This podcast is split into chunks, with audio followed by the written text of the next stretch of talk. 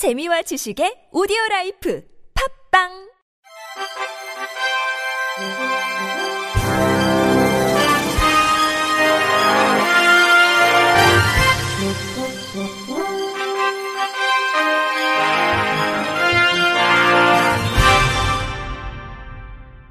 청취자 여러분 안녕하십니까? 8월 15일 화요일 광복절에 보내드리는 KBS 뉴스입니다.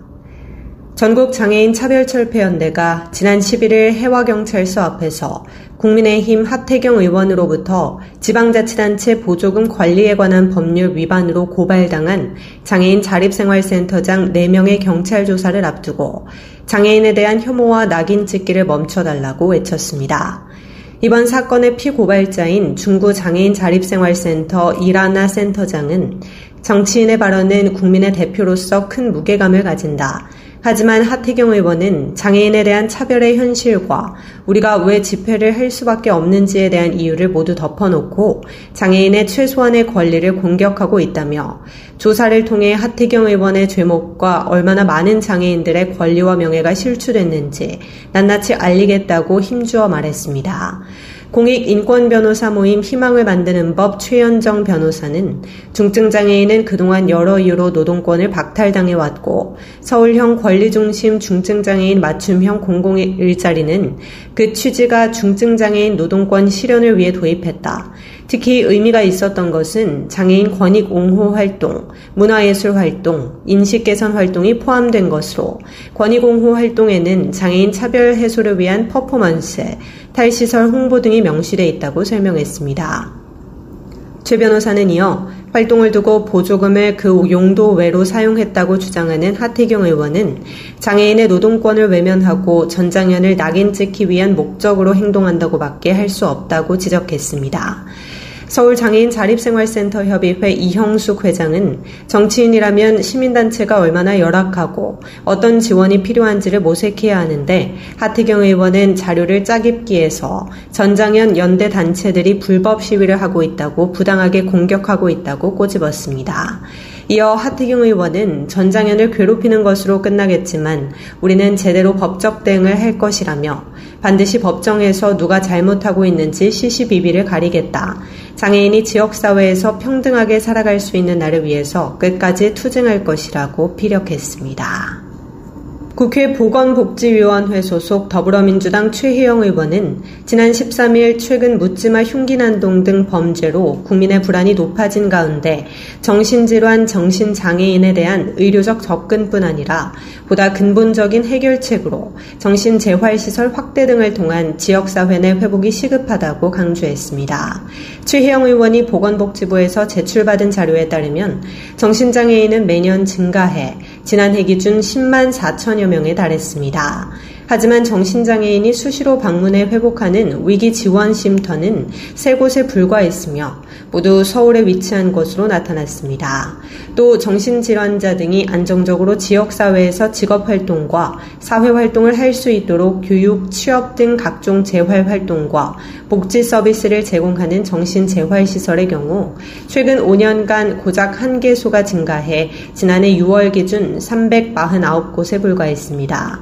반면 정신의료기관, 정신요양시설, 정신재활시설 등 정신건강증진시설 중 정신의료기관은 최근 5년간 약 430여 개소가 늘어 2,109개에 달했습니다.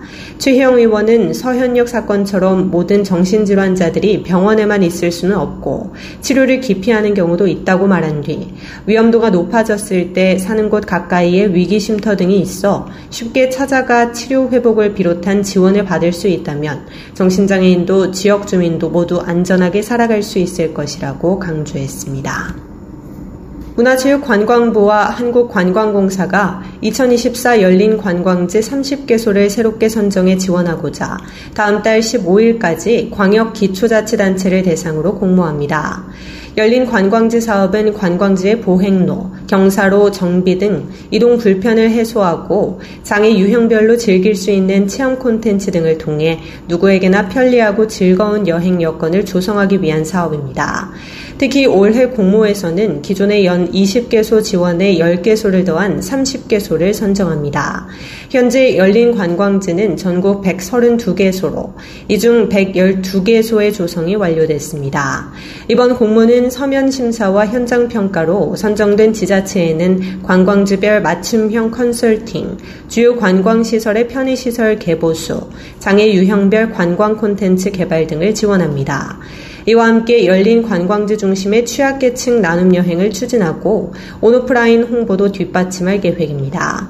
문체부 박종택 관광정책국장은 장애인의 관광 환경이 좋아지면 모든 사람의 관광 환경이 좋아진다며 누구나 여행의 매력을 온전히 누릴 수 있도록 열린 관광지 조성을 확대하고 누구나 열린 관광지를 따라 편안하고 안전하게 여행할 수 있도록 나눔 여행과 같은 무장의 여행 상품을 적극 발굴 육성하겠다고 밝혔습니다.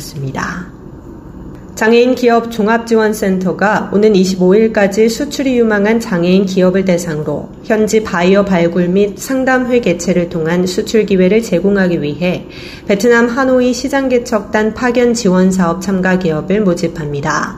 선정 기업은 현지 바이오 섭외 및 상담 주선, 현지 상담장 및 단체 이동 차량, 통역, 항공료 1인 50% 등의 지원을 받을 수 있습니다. 희망하는 기업은 신청서와 제출 서류를 센터 누리집에서 내려받아 전자우편으로 발송하면 됩니다.